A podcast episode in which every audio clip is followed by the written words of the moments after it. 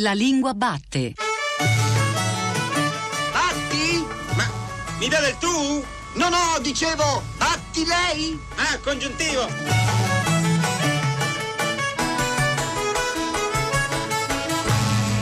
Ben ritrovati alla La Lingua Batte. Stamattina parliamo di comicità, delle parole che ci fanno ridere, delle parole che talvolta ci disturbano anche, perché la comicità ha qualcosa di molto soggettivo. Non è facile capire che cosa funziona nel meccanismo del comico. Torniamo indietro di qualche decennio, andiamo negli anni in cui apparivano sulla televisione italiana due personaggi strambi, stralunati, Cochi e Renato. Scrive Maurizio Milani nell'introduzione a un libro appena uscito di Andrea Ciaffaroni e Sandro Patè, che si chiama Cochi e Renato, la biografia intelligente, pubblicato da Sagoma, scrive Milani, Cochi e Renato appena li ho visti mi sono spaventato. Era una puntata de Il poeta e il contadino, non ho dormito tutta la notte.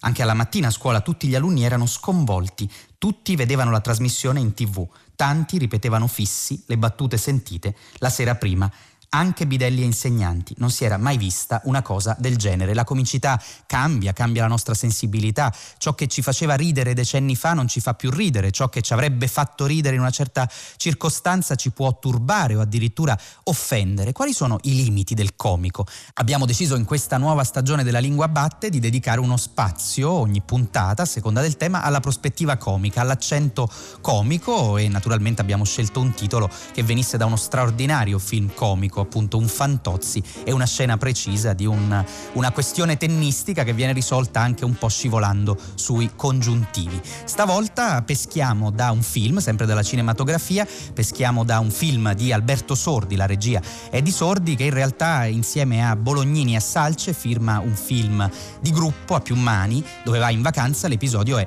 Le vacanze intelligenti. Professore, io mica ci ho capito niente. Mi sono vomitato pure l'occhio, poi sono svenuto. Ma alla mia signora che gli avete fatta? La lavanda gastrica? Sì, la lavanda gastrica. Se salverà? Salverò. Beh, per stavolta vi salverete. Meno male. Ma levatemi una curiosità. Sì. Ma che cazzo vi siete magnato? Tutto. E il ristorante se siamo mangiati. È una vendetta. È una vendetta? È una vendetta. Sì, sta buona. È una vendetta. Sta buona, sta È una buona. vendetta. Sta buona. Come te senti? Mi è rivenuta No, pane. porca mignotta, non te fa sentire, che te la rifà? Questa comicità un po' acida, eh, cinica apparentemente, giocosa fino a essere però talvolta ruvida, eh, c'entra molto con quello che propone ogni volta qualcuno che vuole far ridere, rovesciare la realtà farci sentire estremizzata la realtà. Sordi e Totò nella storia della comicità italiana effettivamente sono bacini da cui pescare a piene mani e siamo andati nel camerino di uno dei più famosi anchorman presentatori italiani, un conduttore di grandissima notorietà e grandissimo successo che ha appena firmato per Rizzoli un volume anche autobiografico che si intitola Perché parlavo da solo, lui è Paolo eh, Bonolis, notissimo, stranoto, la sua carriera ormai quarantennale anche questo tratto ricorrente dell'uso del comico, delle parole che fanno ridere, abbiamo cercato di indagare con lui in questi meccanismi.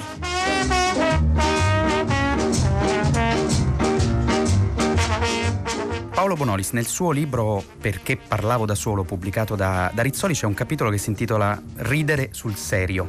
Come si fa a mettere insieme la serietà e il sorriso? È la cosa più semplice del mondo, nel senso che sorridere è una cosa che fa talmente bene che deve essere presa molto seriamente, non abbandonata alla casualità.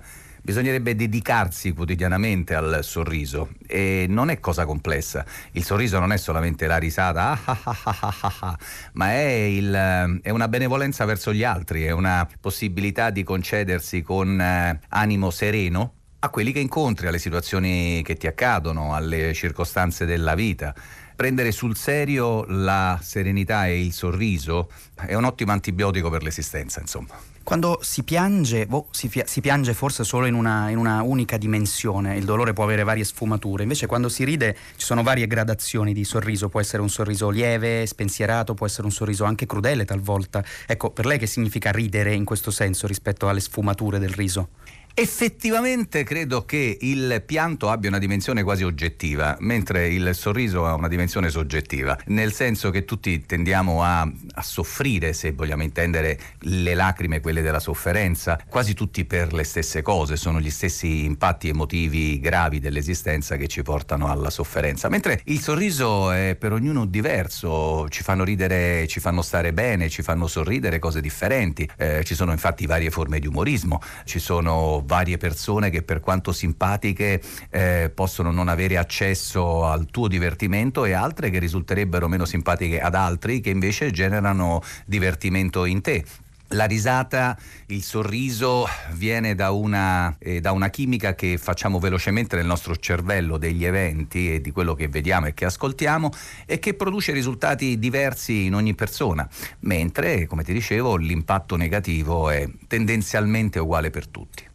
Nel libro racconta anche l'esperienza, una delle sue prime esperienze di, di, forte riconoscibilità pubblica, cioè quella in una trasmissione di grande ascolto per ragazzi. E c'è un'espressione che lei usa, schiacciare i puffi, eh, che sembrava proprio sovvertire anche lo schema del linguaggio tradizionale rivolto ai ragazzi. Far ridere i ragazzi anche usando un po' la scorrettezza, è una sua cifra che poi è stata anche traghettata in altre esperienze televisive. Ma quanto può essere sovversivo usare il comico rivolgendosi a quel pubblico? Ah, può essere molto utile, utile per la crescita dei più piccoli che altrimenti vengono, come dire, imbacuccati nel politically correct, che li rende tendenzialmente inoffensivi perché tutti uguali nell'atteggiamento mentale che poi predisporranno nei confronti dell'esistenza. Mentre credo che liberarli dalle, dalle catene dell'ovvio e trasformarli in individui e quindi ognuno con la sua dimensione di libertà di accesso alla realtà li renda esseri umani migliori. Io a quei tempi avevo una mia, e ho ancora tutt'oggi per quanto cambiato, cambiata nel corso dei tantissimi anni di professione e di vita vissuti, ho sempre avuto una tendenza a essere, a essere io, non volevo essere qualcos'altro. Mi diverte di più. A me i puffi non mi piacevano e, e, ho condiviso questa esperienza con i bambini, per cui chi poteva mai permettersi di schiacciare uno di quei piccoli cosi blu che scorrazzavano fintamente nello studio di Bim Bum Bam. Noi ci siamo divertiti a farlo, molti bambini sono divertiti e senza dubbio è stata per chi l'ha vista un'esperienza totalmente anomala, una sorta di, di tsunami comportamentale, no? E però hanno riconosciuto che c'era la possibilità di andare oltre quello che doveva essere invece ovviamente considerato per tutti, che i puffi sono buoni, sono carini e gli vogliamo tutti bene. Mi stava un po' sulle balle e quindi tendevo fintamente a schiacciarli, non farei mai male a nessuno, però nella buffona situazione di divertimento ci stava. Ecco, sempre nel libro noi scopriamo un po' quali sono stati i suoi, se non modelli, diciamo i suoi punti di riferimento nella, nella formazione, nella costruzione anche del modo di, di, condurre, che è particolare, che coincide appunto col suo modo di, di stare in scena, stare sulla scena. Eh, vengono fuori ovviamente Corrado, viene fuori Vianello e in un mix anche che attinge alla comicità di Sordi, di Totò, lei ha trovato proprio un modo di esprimersi che usa anche la lingua a livelli diversi. Mi piacerebbe, visto che questa è una trasmissione sulla lingua, che lei riflettesse su come usa la lingua magari ascendendo diciamo così al, al, lessico solenne e poi precipitando a un lessico invece immediato, quotidiano, se non addirittura greve. Guarda, quando faccio le lezioni, alcune lezioni all'università sulla scrittura televisiva, dico sempre ai ragazzi che la cosa più importante se lavori nel mondo della comunicazione è avere il, il possesso maggiore del mezzo comunicativo, che fondamentalmente è la nostra lingua, è il linguaggio. Nel momento in cui questo ti appartiene, nel momento in cui ti sei liberato dalle catene dell'ovvio e quando lasci spazio alla tua persona, personalità, ecco che il linguaggio diventa un'occasione molto divertente per giocare nella comunicazione. E cosa c'è di più divertente come quando vai a sciare di salire e scendere? Cosa c'è di più divertente di creare un, un, uh, un movimento diversificante e inaspettato? Ci sono tante cose che vengono da noi quotidianamente, non so perché, sacralizzate che non meritano di essere sacralizzate. Io tendo talvolta a desacralizzarle, cioè mi avvicino con il linguaggio alto a questa sacralizzazione e poi cerco di farle lo sgambetto con il linguaggio più basso, più greve da desacralizzazione. È un modo divertente di giocare con la lingua, insomma, anche perché quando devi fare oltre 100 puntate della stessa cosa nel corso della stessa stagione, o diversifichi i colori e, e, e imbastisci con un uh, linguaggio sempre differente, ma se c'è a disposizione 100 vocaboli ed è finita lì e un unico atteggiamento, un unico binario di percorso, le 100 puntate iniziano a diventare pesanti, insomma, perché si assomigliano tutte quante. In questo invece mi diversifico. È vero che ci sono molte persone che poi, grandi professionisti, che hanno influenzato il mio modo di essere, ma credo che questo valga per tutti nell'esistenza. Insomma, siamo tutti figli di un'imbastitura, figlia della nostra crescita. Eh, chi è cresciuto con taluni punti di riferimento, chi con altri, chi si esprime in un certo modo perché si esprime in territori differenti dal mio, ma comunque ha avuto delle influenze da quello che ha vissuto precedentemente durante la giovinezza, durante l'adolescenza e durante anche il periodo della maturità.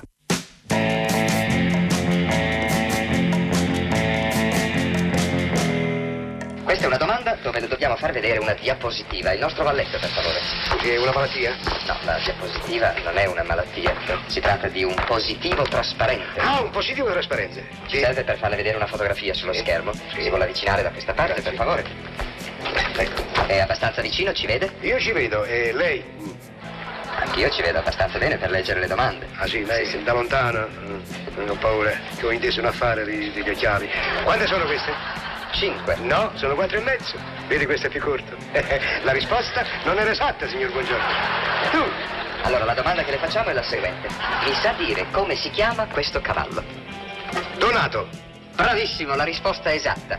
Congratulazioni, come ha fatto? Eh, semplicissimo. Non vede? Ha la bocca chiusa? Sì, e con questo? E con questo, come si dice? A cavallo donato non si guarda in bocca.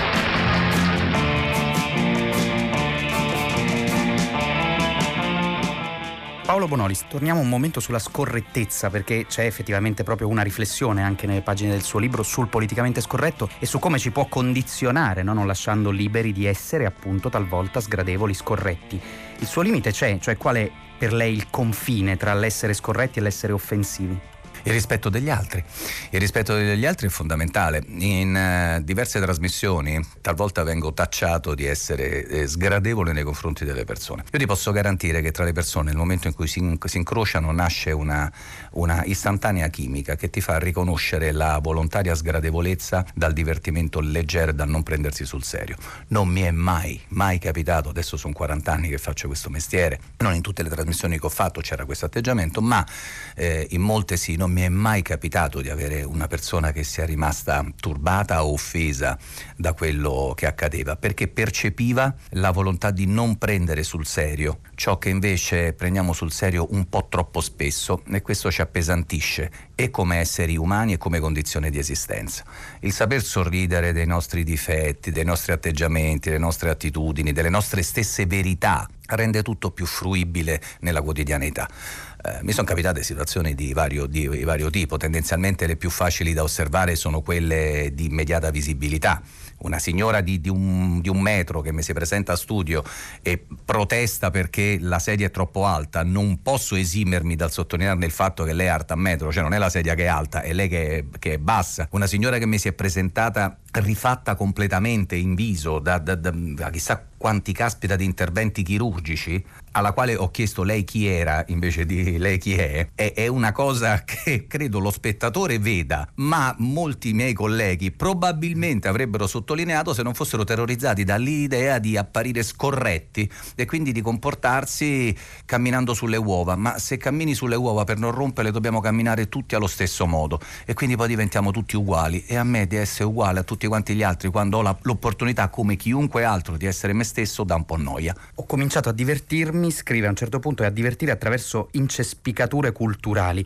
Questo è anche molto interessante, no? fingere di scivolare, diciamo così, sulla cultura più o meno alta ottenendo un effetto comico. Anche questo sta nella bisaccia, diciamo così, del suo lavoro di, di conduzione. Ma senza dubbio, ma senza dubbio, questo è Totò. Totò non capiva o non voleva capire determinate situazioni e chissà perché ci aveva sempre ragione. Il comprendere fischi per fiaschi è una sorta di livella tra chi conduce e, e chi è condotto. Il- l'occasione del misunderstanding e dell'incomprensione è sempre motivo di divertimento. Eh, perché? Perché, perché fa parte del- degli stilemi comportamentali dell'avanspettacolo e quindi non è che mi invento niente di particolare. L'unico credito che mi do è che ho il coraggio di farlo, però lo potrebbe fare chiunque. E infine, eh, rispetto alla romanità, anche qui c'è un capitolo sull'essere romano, ovviamente tutti la collocano, la geolocalizzano, diciamo, come romano, Eh beh, insomma, rispetto a... a- a- Se no non ti funziona il GPS, se ne collochi altrove. eh, eh, eh. Ecco, questo quanto incide, diciamo, il gioco anche sul finto cinismo, più o meno vero.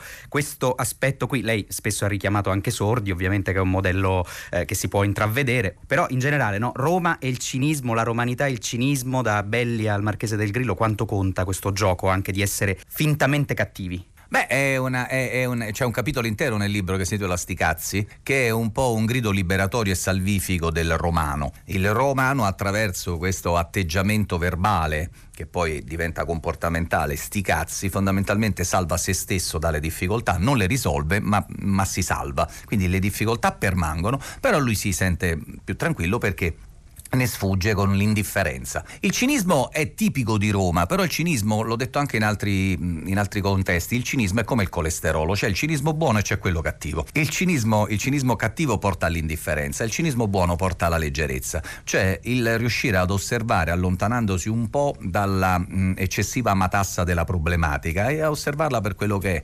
È solamente un caspita di gomitolo che se ti metti lì a sorriderne non è così complesso da slegarsi. Ultimissima domanda è rispetto invece a come nascono questi suoi racconti, questi racconti che possono essere utilizzati in un quiz, utilizzati al Festival di Sanremo, cioè ogni contesto ne parla anche nel libro, trova poi il suo racconto specifico con degli elementi appunto ricorrenti. Allora, i suoi collaboratori un attimo fa ci dicevano che lei improvvisa moltissimo e restano stupiti pur conoscendola da molti anni di quanto sia in grado di improvvisare senza nemmeno aver visto magari i concorrenti in faccia.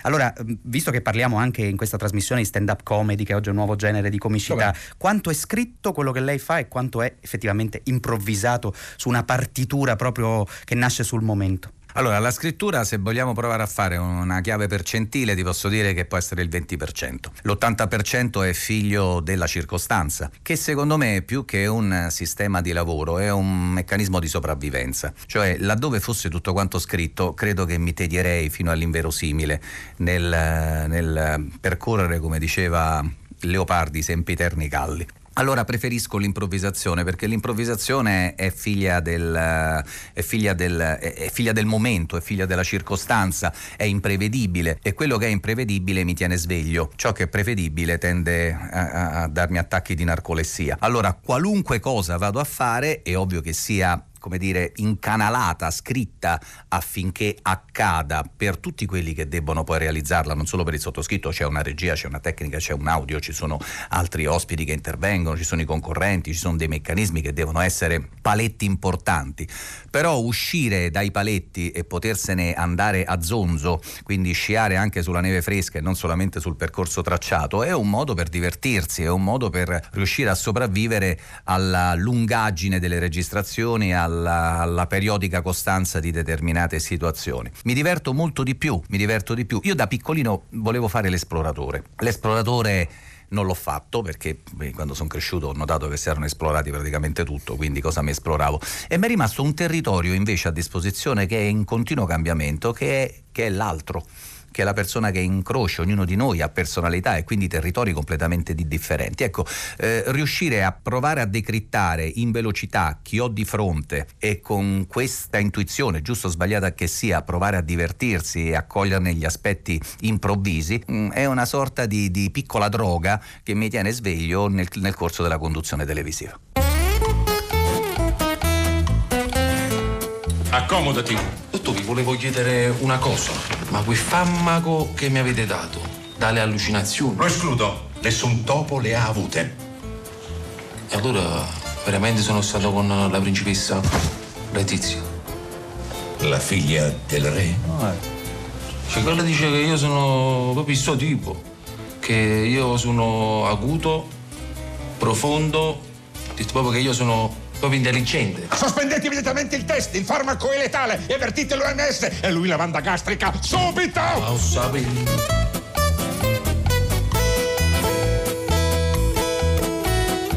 Una clip comica, la voce è quella di Alessandro Siani, ci porta in farmacia perché un nostro ascoltatore, Timofè, chiede lumi sull'uso in ambito farmaceutico, medicale della parola dispensare. È il consueto appuntamento con l'Accademia d'Arte Grammatica e risponde il nostro Silverio Novelli.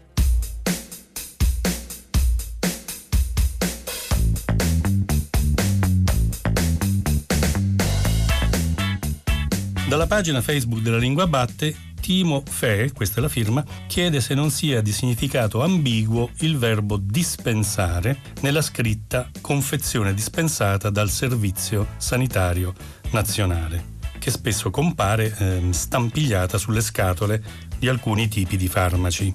A pensarci bene, scrive Timo Fe, dispensata può significare elargita, quindi gratuita, ma anche esonerata, quindi da pagarsi. Mm.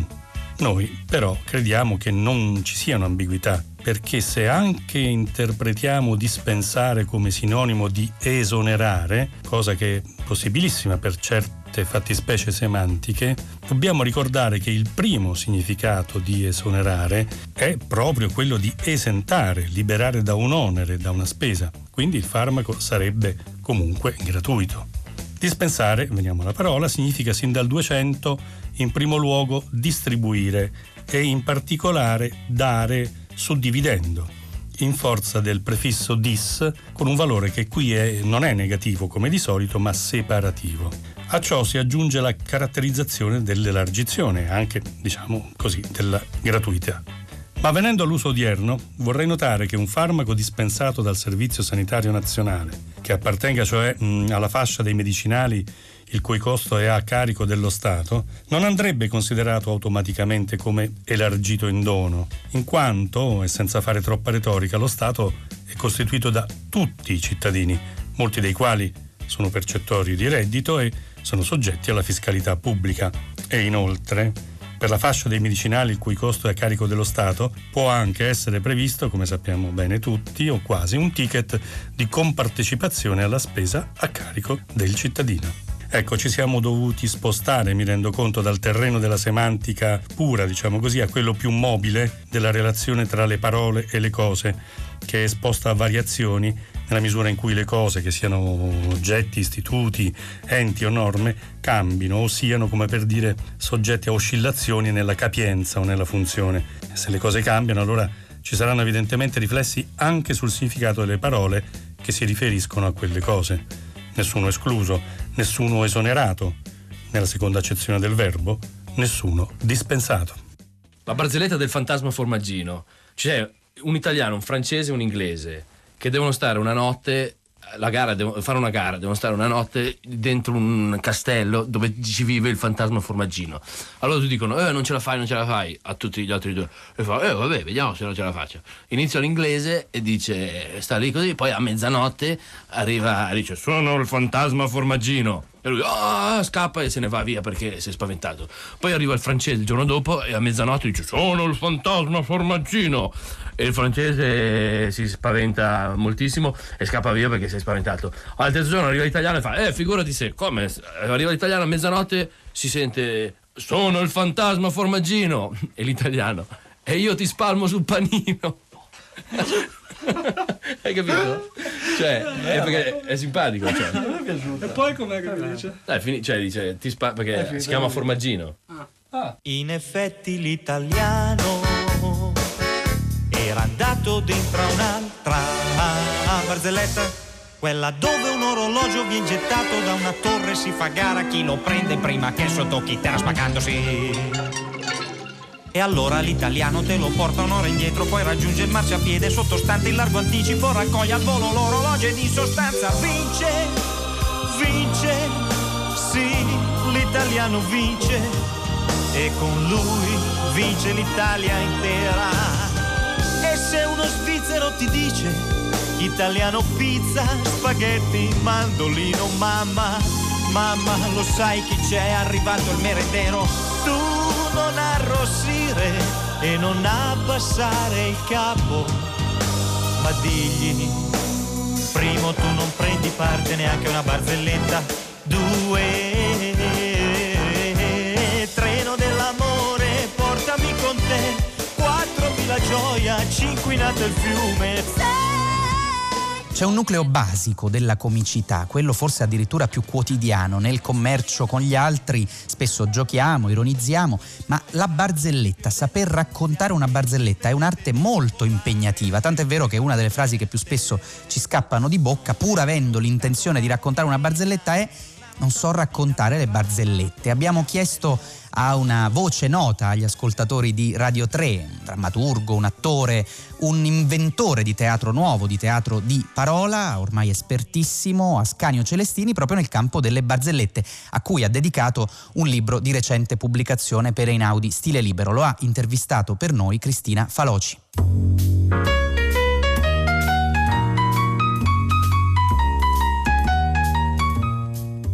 Ascanio Celestini di recente ha deciso di dedicarsi a un genere considerato forse a torto minore, quello delle barzellette. Ecco, ma come è avvenuto l'assemblaggio di queste storie a cui da uomo di teatro ha dato giustamente una cornice, un contesto con un narratore, parte tutto da una stazione dei treni? Sì, da una stazione terminale, cioè dove il treno arriva e poi riparte.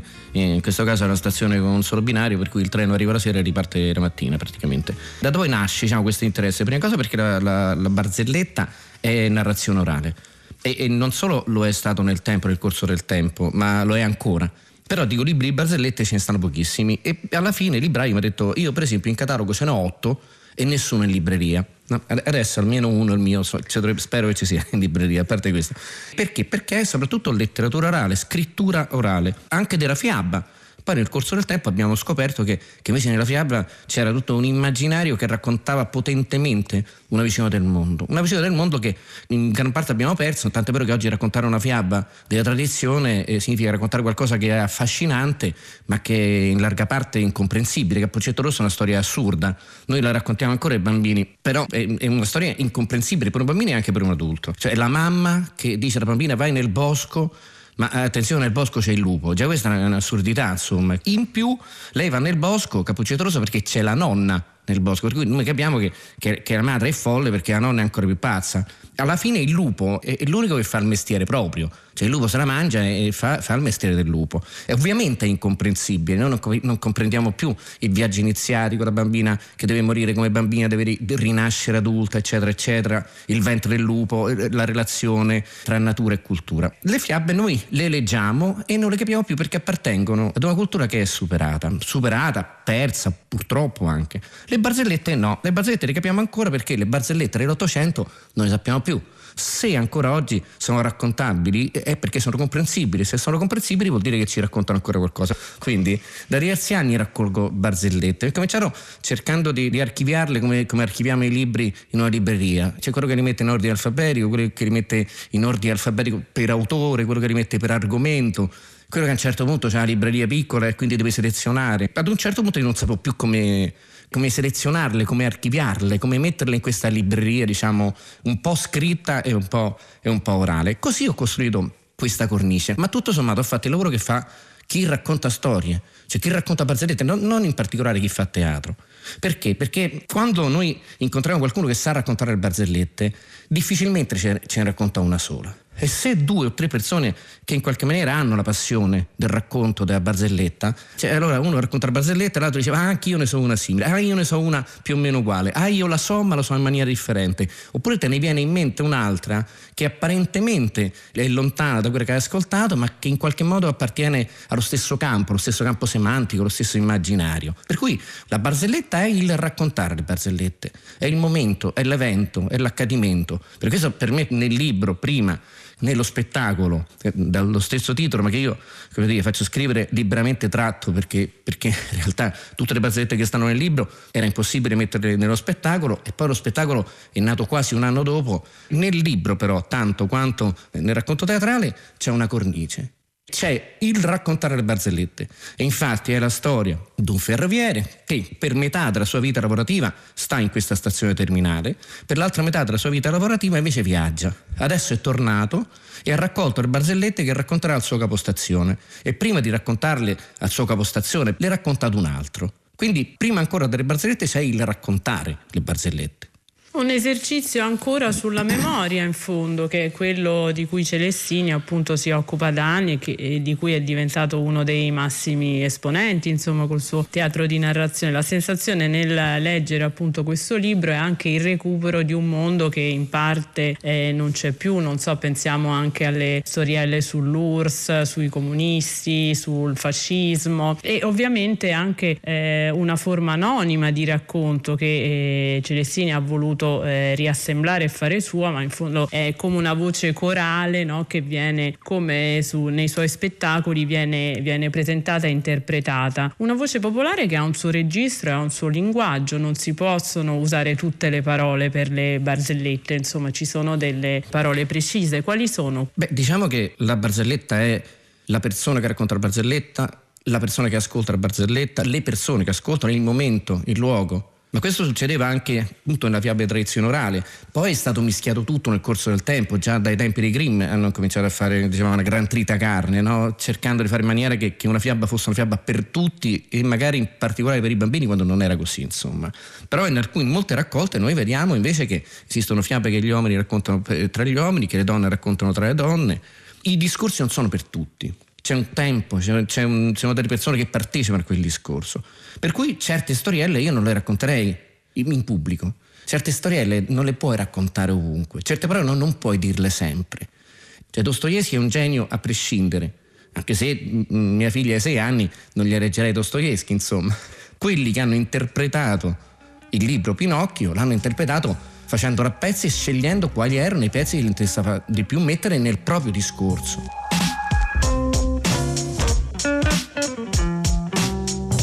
Pensavo c'è un naufragio. Eh, si salvano e arrivano su un'isola deserta Nicole Kidman e un marinaio. Eh, non è indispensabile che sia Nicole Kidman, è indispensabile per me nella barzelletta che, che, sia una donna molto bella per le persone che la raccontano o che la ascoltano. Evidentemente qualcuno più giovane penserà a una donna più giovane, insomma, qualcuno più anziano penserà ugualmente a una donna più giovane perché c'è un altro problema. Cioè, per me è Nicole Kidman. Nicole Kidman e il marinaio si accorgono subito di essere arrivati su un'isola deserta dove però c'è tutto il clima è perfetto, è ottimo, il mare è sempre calmo, non fa appunto è troppo caldo né troppo freddo, c'è il cibo, c'è l'acqua. Dopo tre o quattro giorni Nicole Kidman va dal marinaio e dice senti caro, ma noi siamo un uomo e una donna su un'isola deserta, io vorrei fare l'amore con te. E il marinaio dice sì, certamente, perché il marinaio la pensa come me, ma insomma a parte questo. E dice, e cominciano a fare l'amore. Un giorno, due, tre, una settimana, dopo un mese il marinaio va da Nicole e dice senti Nicole, io ti chiederei un favore se fosse possibile. Potrei ogni tanto così saltuariamente chiamarti Mario di golf. Vabbè, sì, se non è pericoloso, sì, perché no? Poi io sono un'attrice anche brava, per cui è un bel gioco di ruolo. Certo, certo, chiamami Mario. Allora senti, dice il marinaio. Eh, Mario, potrei ogni tanto quando ti chiamo Mario parlare con te come se fossimo due uomini, non so, al bar davanti a un whisky o in palestra, nello spogliatoio, così dopo la doccia. Ah certo, figuriamoci. Come va vecchio mio? dice Nicole Kidman. Come va? dice il marinaio. Come va Mario? Mario è un mese che mi sconi col Kidman.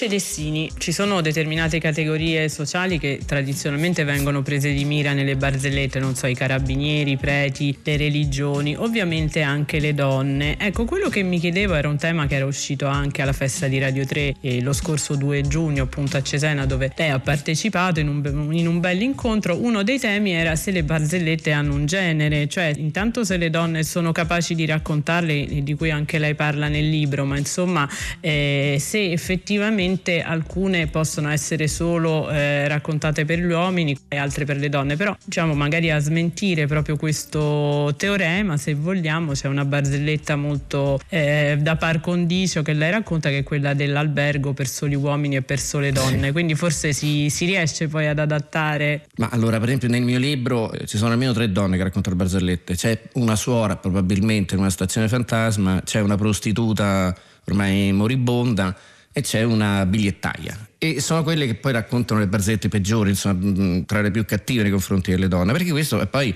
uno dei temi. Chi può raccontare le barzellette contro gli ebrei? Chi può raccontare barzellette contro i zingari, i negri, le femmine? Insomma, eh, eh, anche perché poi in una barzelletta difficilmente noi diciamo uomo di colore, afroamericano. Insomma, ecco, nella barzelletta non dobbiamo avere paura delle parole eh, usiamo le parole che abbiamo a disposizione. Perché? Per quale motivo? Allora, secondo alcuni, appunto, le barzellette sugli ebrei possono raccontarle gli ebrei e quindi possono come dire, mettere in, mecca- in, moto quel meccanismo ancestrale dei, dei, dei, mammiferi per cui per paura di essere ucciso eh, eh, mi trovo nella condizione di sentirmi morto no? eh, sincope vasovacale il corpo del mammifero si blocca e noi diciamo è l'animale che finge di essere morto no no l'animale pensa proprio di essere morto E forse l'animale che se lo sta per mangiare pensa che sia veramente morto. Chi lo sa, insomma. E quindi gli ebrei possono raccontare le barzellette sugli ebrei contro gli ebrei. Infatti noi sappiamo che le barzellette peggiori, quelle su Auschwitz, le raccontano gli ebrei. Sono barzellette tremende, alcune tremendamente belle, ma insomma è un meccanismo però anticulturale. Mentre noi sappiamo perfettamente che la cultura è tale perché è aperta, la cultura non è identitaria. L'identità è, è, fa, fa a pezzi la cultura, perché la blocca, perché la immobilizza. Anzi, eh, Adriano Favole, antropologo, scrive l'identità è la cintura di castità della cultura. Per cui ecco, se veramente possiamo arrivare a pensare che solo gli ebrei possono parlare agli ebrei, solo gli africani possono parlare agli africani, eccetera, eccetera, eh, allora non esiste più la barzelletta. Mentre invece io credo, ma non io, insomma, scrive Gregory Bateson, eccetera, che la barzelletta è un gioco. Allora, se entriamo nel meccanismo del gioco, se crediamo al gioco e per credere al gioco e giocare dobbiamo conoscere le regole, almeno una parte delle regole, allora noi possiamo raccontare barzellette su tutto. Eh, però dobbiamo essere disposti a giocare. In un tempo come questo qui, che sempre di più va verso meccanismi anticulturali, verso l'idea dell'identità, dell'uniformità, la barzelletta non fa più ridere. È il mettersi in gioco e provarci. A me capita a volte che, che arrivo a casa e magari i miei figli, i miei amori stanno giocando a un gioco che non conosco. Beh, se tu dici non lo conosco, tu non, non giocherai mai. Se invece dici, vabbè, spiegatemi un po' come funziona e cominci a giocare, ti prendono in giro perché te sbagli, poi pian piano incominci a giocarci. I ragazzini imparano i giochi giocando, le persone imparano a parlare parlando.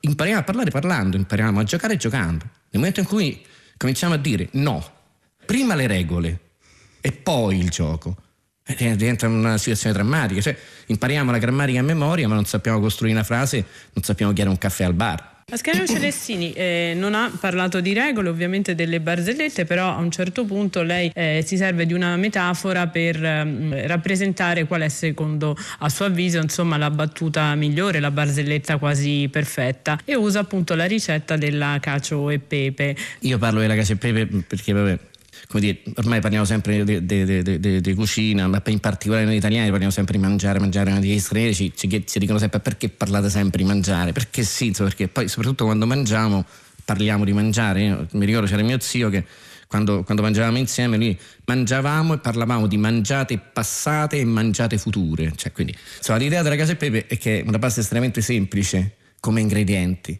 Non è un sugo che si cuoce, è uno di quei sughi che, che non cuociamo, anzi, eh, buona regola proprio non avvicinarlo manco alla padella se possibile, utilizzare solo un po' d'acqua di cottura. Per cui una barzelletta deve essere costruita, probabilmente tutte le storie, se fossimo sempre bravi, però dobbiamo utilizzare poche carte, pochi oggetti e mettere questi oggetti, questi personaggi, questi elementi, metterli tutti sul tavolo subito. La bellezza di una, di una barzelletta, del suo meccanismo, sta nel fatto che io che ascolto la barzelletta, gli elementi già ce l'ho tutti davanti agli occhi, ma appunto sulla carta sbagliata. E quindi dico, ah, questa è una barzelletta sui preti e le suore. E invece no, racconta altro. Però quegli elementi già ce l'avevo a disposizione. E quindi una figura di, di fondo a un certo punto diventa preminente, diventa fondamentale. E lì tutto cambia, ma tutto era già a disposizione. Ma questo appunto è quello che succede nei giochi. Gli scacchi sono quelli, non è che a un certo punto si gioca a scacchi e viene fuori il due dei bastoni. No, no, i pezzi stanno già tutti lì. Devo solamente in qualche maniera giocarli, appunto, giostrarli, in modo tale che spiazzo la persona che ho davanti. La persona che ho davanti a un certo punto dice porca miseria. E questa strategia io dovevo comprenderla e non l'ho compresa, ma è la strategia che mi sorprende. Gli elementi stanno tutti lì a disposizione. Cioè l'idea del, del, del, del giocare, di rimettere insieme delle parole. Se non ho degli elementi non riesco proprio a, non riesco a giocare. Però per giocare servono degli elementi, pochi se possibile. Meno ce l'abbiamo, meglio è. Celestini, allora a questo proposito un'ultima domanda sul tempo comico. Ci siamo interrogati anche con un collega del teatro, Antonio Audino, di recente sull'avvento dei cabarettisti tv a teatro. Insomma, molti comici sono poi approdati nel mondo del teatro e se questo abbia ridotto un po' anche i tempi, l'aspettativa, i tempi di reazione del pubblico rispetto a una battuta, a una barzelletta. Ecco, lei rispetto a questo tema come si pone eh, e se pensa eventualmente che ogni barzelletta ha la sua durata. Ah, beh, questo dipende, insomma. Pure questo dipende da, dal momento, da, dalle persone che ci abbiamo davanti, da quello che le persone si aspettano, da quello che io mi aspetto, da quale reazione mi aspetto tra le persone che ho davanti. come dire, non, non che siano regole da dare in assoluto, però alcune regole rispetto al, a raccontare una barzelletta, ma questo vale anche dal mio punto di vista nel teatro, almeno per il tipo di teatro che faccio io, è che chi racconta la barzelletta deve stare ad un livello più basso rispetto alla barzelletta che racconta. No, la barzelletta è qualcosa di... Le storie, dal mio punto di vista, sono qualcosa di molto pulito. Ma a Radio 3 parlate tanto dei libri. E i libri, la maggior parte dei libri non hanno figure, immagini, proiezioni, suoni. Noi, noi entriamo in quella storia, ci appassioniamo a quella storia, anche quando è complicata.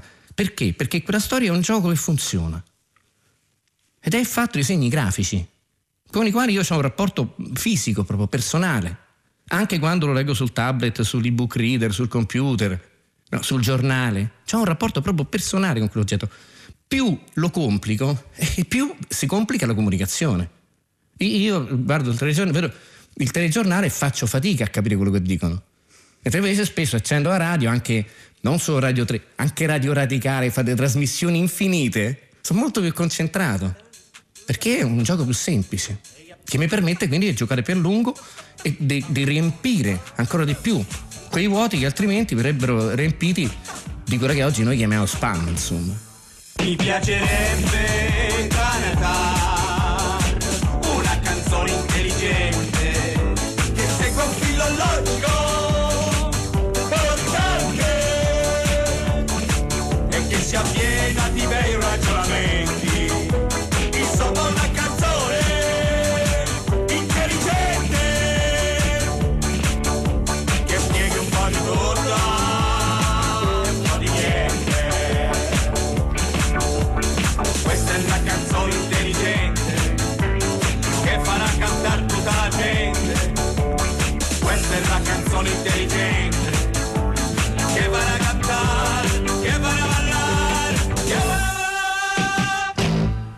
Lo sciocco in blu.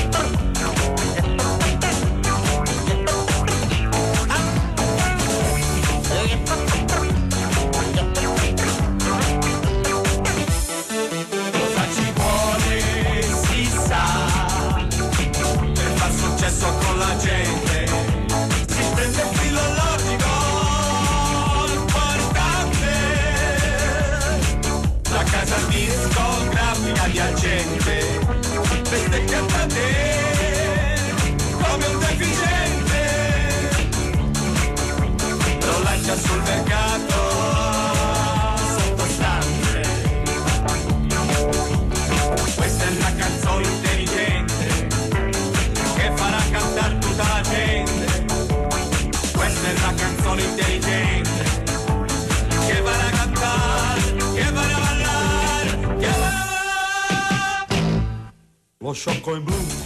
Cambiano le forme del racconto, cambiano le forme anche del comico e una delle espressioni più in voga in questo momento è quella stand-up comedy che effettivamente ha una lunga storia, ma in Italia sembra freschissima. Siamo abituati alla stand-up comedy da qualche anno perché protagonisti di questa forma di racconto comico in piedi sono diventati molto molto seguiti anche fuori dai circuiti tradizionali. Una delle figure più interessanti della scena della stand-up comedy, del racconto della comicità, è una giovane attrice che si chiama Michela Giraud che oggi è con noi alla Lingua Batte, seguitissima sui social, su YouTube, ha fatto una serie di cose molto interessanti partendo dal vecchio tubo catodico, quello che si chiamava così, Colorado, all'inizio e poi invece costruendosi un'identità molto molto particolare, molto marcata, ormai a tal punto seguita che le sue date sono tutte sold out.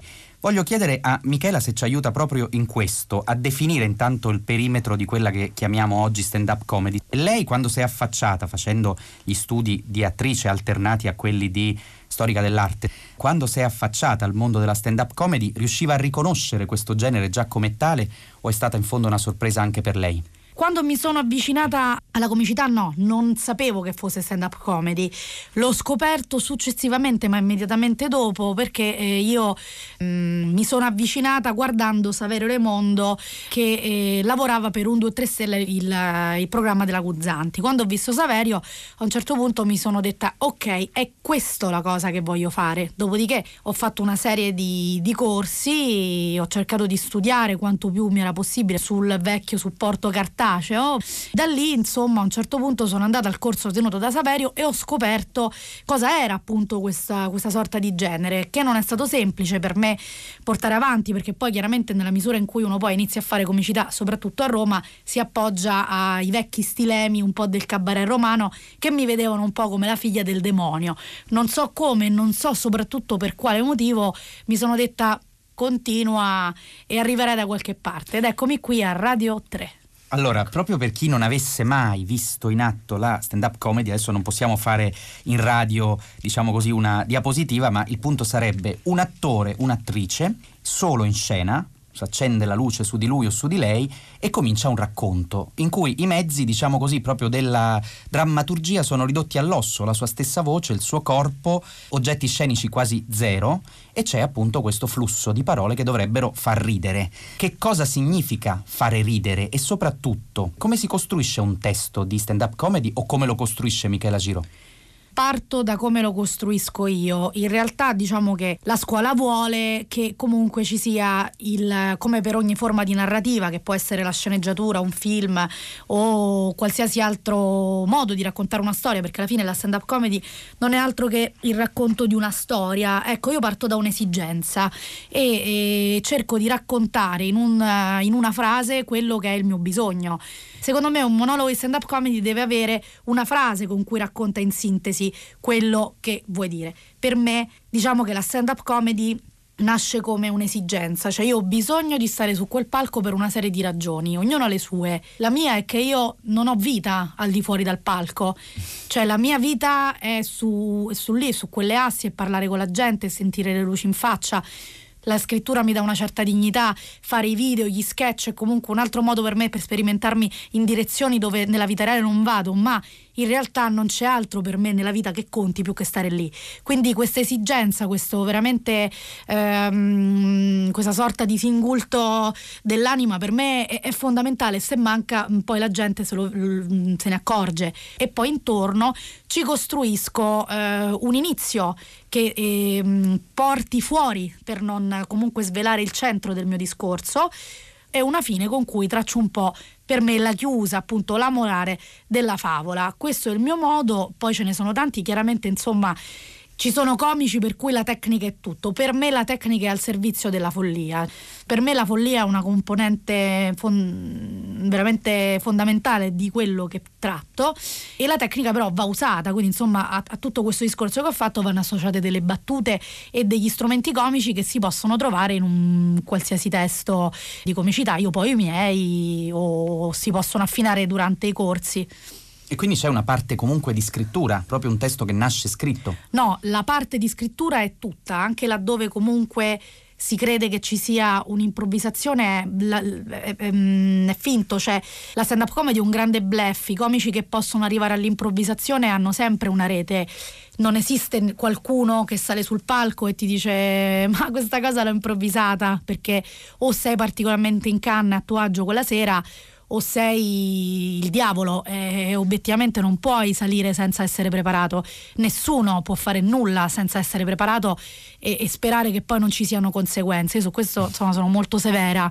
Tutto deve essere scritto, tutto deve essere studiato, tutti i passaggi, i colori. Io ho un copione dove ci sono delle immagini che io associo a quello che dico per renderlo più veritiero e renderlo efficace. Non potrei fare altrimenti, se no farlo tante volte di fila senza poi regalare a ogni persona l'autenticità di quello che dico. La, il grande bluff della stand-up comedy è quello, non è vero, deve essere autentico. La gente deve credere che sia vero, ma non può essere vero, perché se io fossi solamente quella che io sono sul palco vorrebbe dire che non c'è differenza no? tra me e la Michela sul palco, quindi immaginati la vita sul palco che cos'è, che già è difficile di per sé. Diciamo che sul palco io estremizzo e dietro quell'estremizzazione dei miei difetti, del mio vestito comico, c'è una scrittura che deve essere rispettata.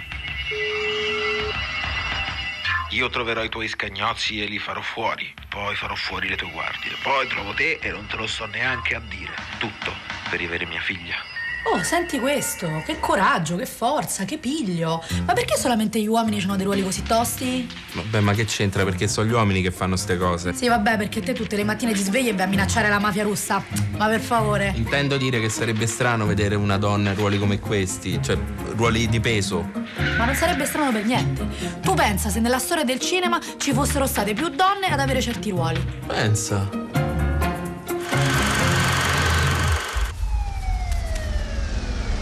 Dice a me. E con chi stai parlando? Dice a me. Non ci sono che io qui.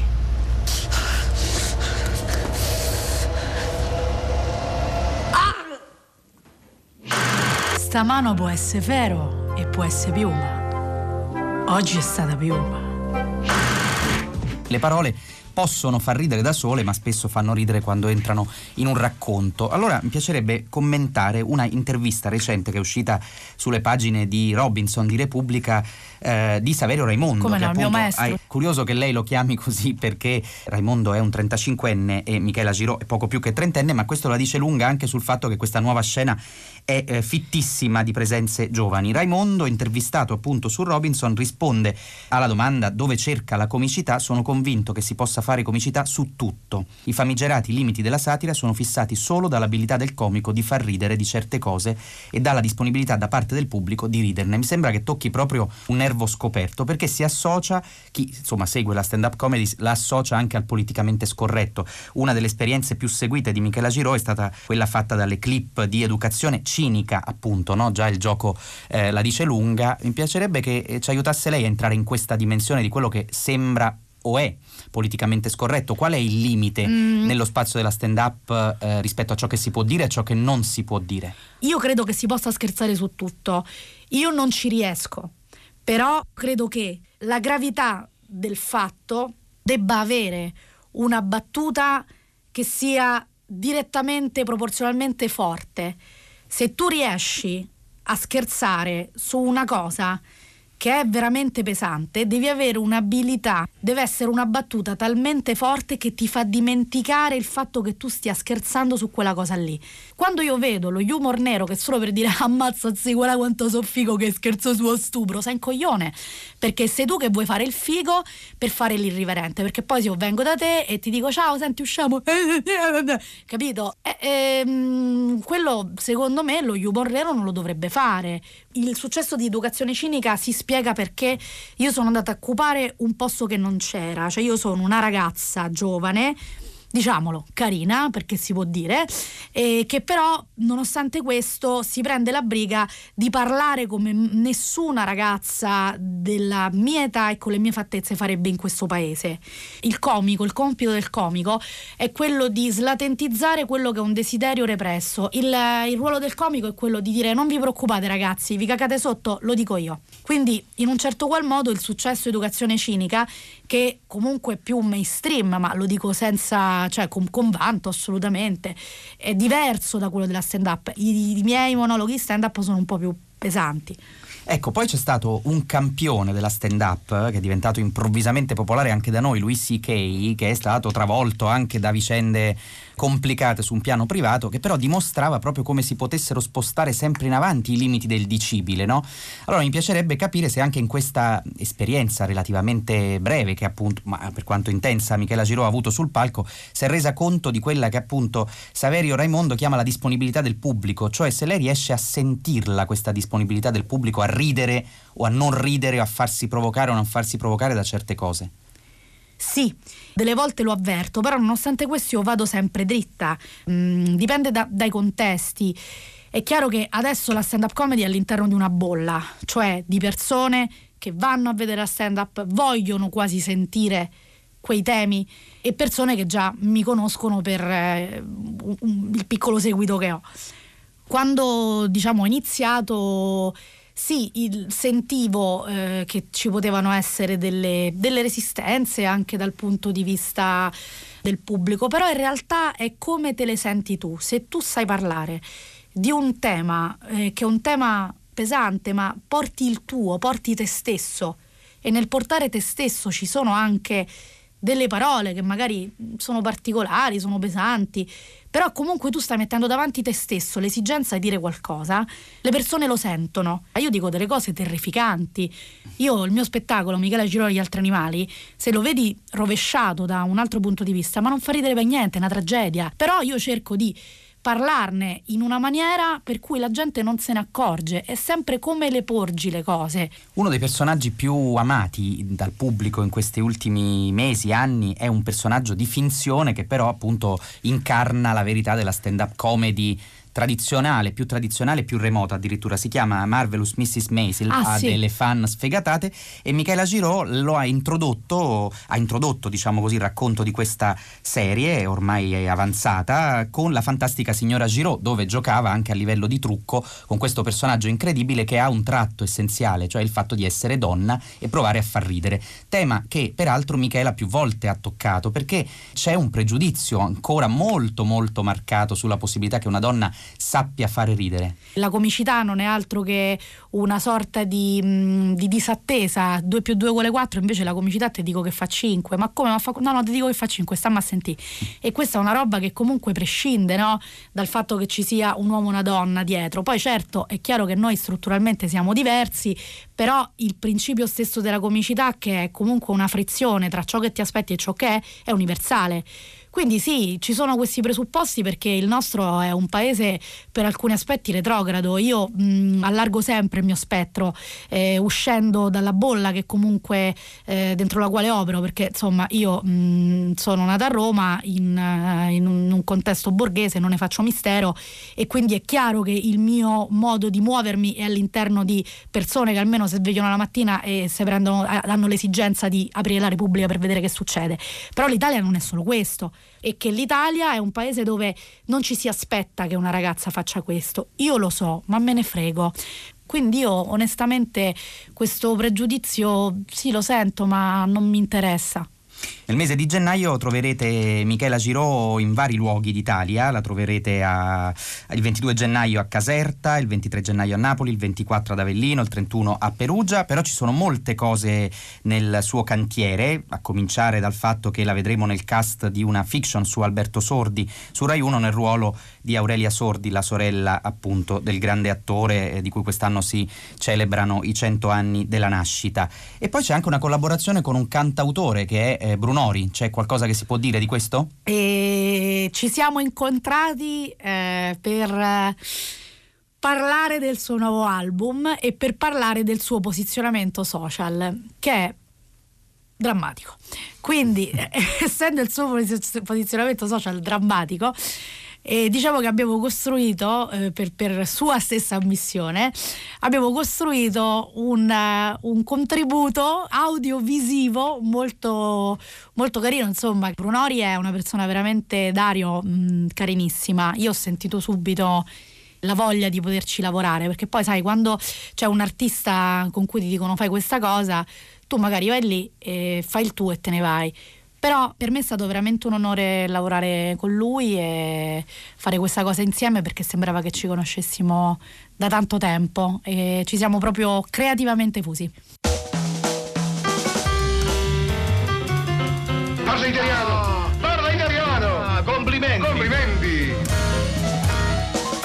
Complimenti, siamo all'appuntamento con questa nuova rubrica Complimenti per l'italiano. Invitiamo gli ascoltatori a raccontarci, a segnalarci ciò che li ha colpiti nel corso della settimana in quanto ad efficacia espressiva, a forza di italiano, di buon italiano, quindi non solo gli errori, gli svarioni, gli inciampi grammaticali, ma qualcosa che ci colpisce per bellezza, per potenza, appunto, per efficacia espressiva. È arrivata la segnalazione di eh, Simonetta che ci invita a riascoltare il passaggio di un'intervista di qualche giorno fa a Uno Mattina su Rai 1 al fumettista Roberto Recchioni, che è anche uno degli autori di Dylan Dog. L'intervistatore chiede intorno alla figura di Dylan Dog e Roberto Recchioni con un perfetto italiano risponde così.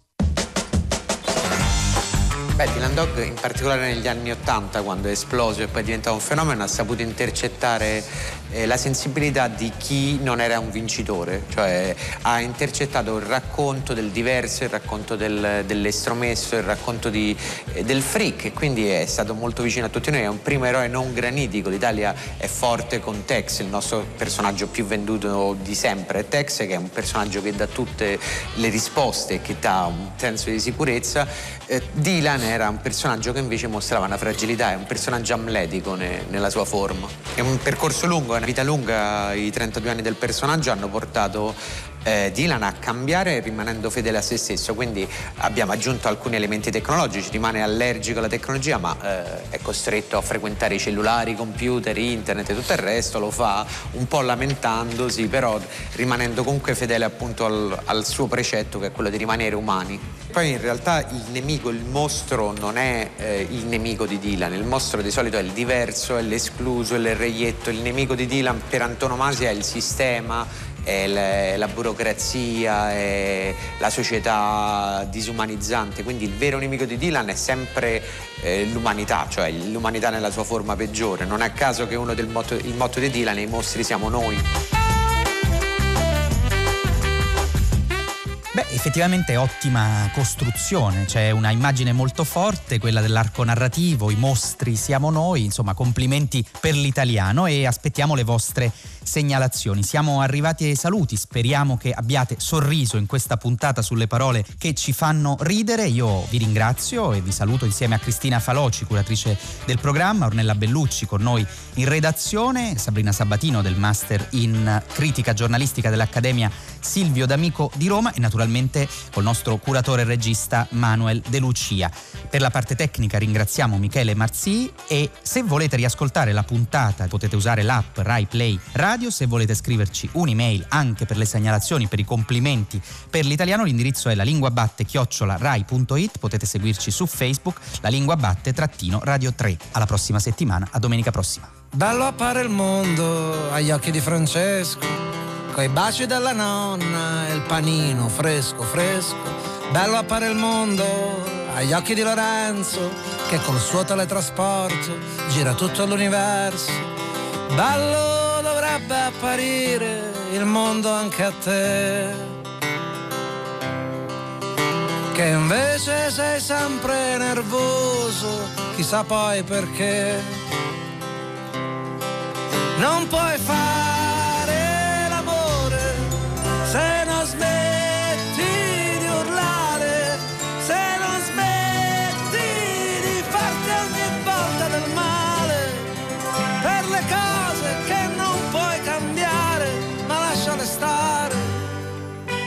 lasciaci stare. Bello appare il mondo in cima a una montagna, un fiume nelle valli e le strade di campagna. Bello fare il mondo.